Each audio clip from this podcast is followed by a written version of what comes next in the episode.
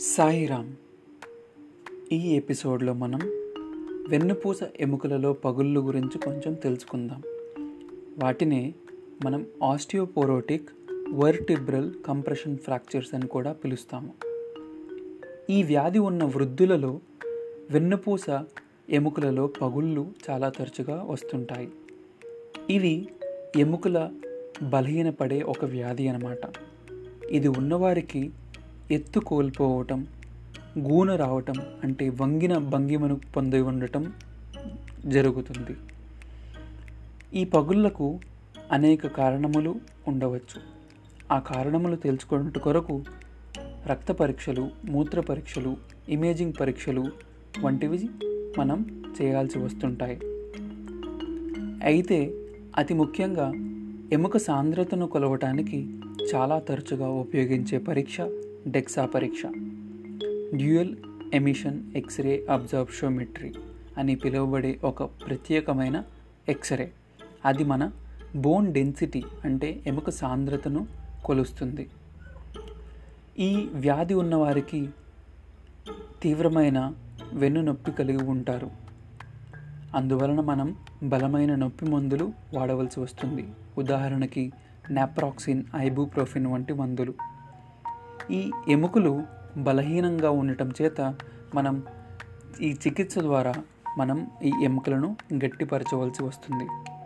దాని కొరకు బిస్ ఫాస్ఫనేట్స్ అనే మందులు కూడా మనం ఉపయోగించవచ్చు. ఈ మందులు కాకుండా జీవన శైలిలో మార్పులు కూడా అత్యవసరం. ధూమపానం చేసేవారు దానిని నియంత్రించటం ఆరోగ్యకరమైన ఆహారం తీసుకోవటం కాల్షియం మరియు విటమిన్ డి సప్లిమెంట్స్ కూడా తీసుకోవటం ఈ ఎముకలను బలపరిస్తే అవి మనకి ఈ పగుళ్ళు రాకుండా కాపాడుతాయి. క్రమం తప్పకుండా వ్యాయామం చేయటం కూడా ఎంతో అవసరం. మన వెన్ను ఆరోగ్యంగా ఉండటం కొరకు. కొన్ని సందర్భాలలో ఈ వెన్ను భాగంలో పగుళ్ళు ఉన్న వృద్ధులలో శస్త్రచికిత్స కూడా అవసరం రావచ్చు. వాటినే వర్టిబ్రోప్లాస్టీ మరియు కైఫోప్లాస్టీ అనే పిలువబడే శస్త్రచికిత్సలు.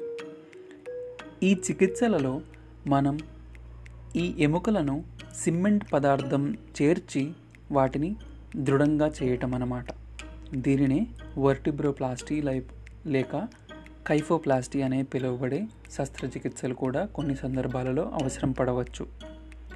చాలామందికి నాలుగు నుండి ఆరు వారాలలో ఈ నొప్పి మెరుగవుతుంది. కొంతమందికి మూడు నెలల దాకా కూడా సమయం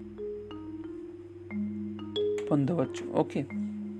అయితే ఈ వ్యాధి ఉన్న వారికి తీవ్రమైన నొప్పి తిమ్మిరి బలహీనత మూత్రాశయం లేదా ప్రేగులను నియంత్రించలేకపోవటం వంటి లక్షణాలను కలిగి ఉండవచ్చు. ఎటువంటి లక్షణాలు ఉన్న ఎవరైనా వృద్ధులు ఉంటే తక్షణం మీ డాక్టర్ని మీరు సంప్రదించగలరు. సాయిరామ్